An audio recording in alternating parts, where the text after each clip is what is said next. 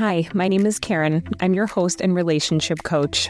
My goal is to help as many couples as possible have better relationships with themselves and their partners. Obviously, you can't really fix a relationship in five minutes, but what I want to do with this podcast is give you bite sized tips in about five minutes for how to navigate different and possibly difficult situations in your relationship more skillfully. This is not intended to be a substitute for working with a relationship coach or a couples therapist. And if you are having issues in your relationship and want to get more help, I always recommend working with someone because there's no better time than now to make the decision to have a better relationship. So, with that, let's get started. So, today I want to talk about uh, perfection in our relationships. And um, you know, especially when we're talking about working on something, making decision to make changes in the relationship together, and then someone doesn't get it right. It's really easy for us to point out when some when our when our spouse or a partner messes up or goes back on an agreement or doesn't follow through on something. And it's important to remember that perfection is not the goal. That doesn't mean that we're settling for less or that we're ignoring when something is consistently not happening that we need to have happen in the relationship. But it does allow ourselves to be perfectly flawed human beings, right? We are all flawed. We all have bad days. We all have these imperfections. And when we're able to recognize and acknowledge that, it goes a long way towards building a healthier and more authentic relationship with our partner. Every relationship is going to have its ups and downs, and that is a totally normal thing.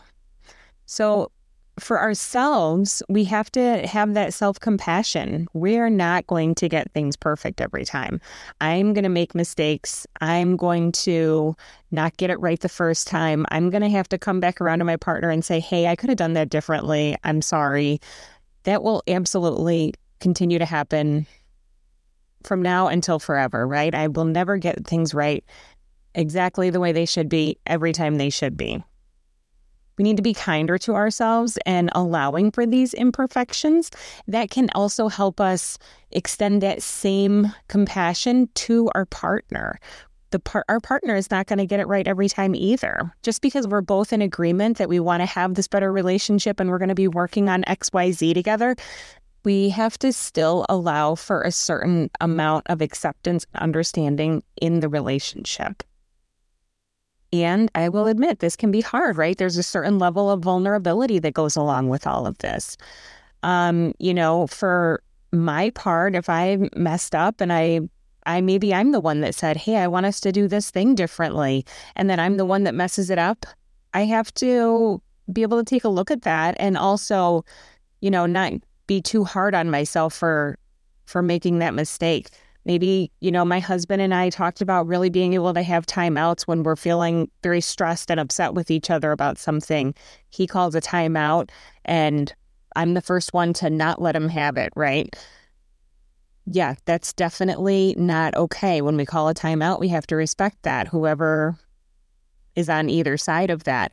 And at the same time, being able to recognize when we make a mistake, come back, acknowledge it to our partner and really make that effort to do better the next time, that really is what it's about. All of this has to be done, though, with a genuine interest towards reaching that goal of still not perfection, but doing the very best we can. And then the next time, hopefully, I'm going to use this as a lesson to myself to say, okay, when he calls a timeout, I need to let him do that because this is what we've talked about and I know it's the best thing for us. Then the other part of that is remembering that guess what?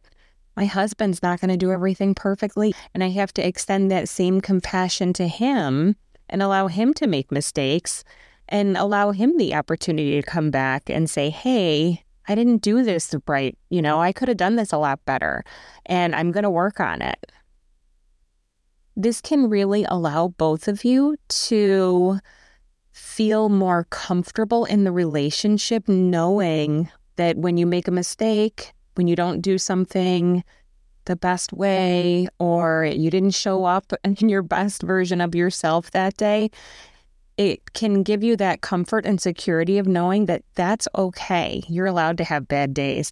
You're allowed to make mistakes, and your partner is still going to be there for you because you understand that both of you are going to have that come up. And when we have that mutual understanding and respect for each other, that lets us be more authentic and connected and um, show up with our partner in a more genuine way, right? We're all human beings. And um, we can really foster that sense of connection there.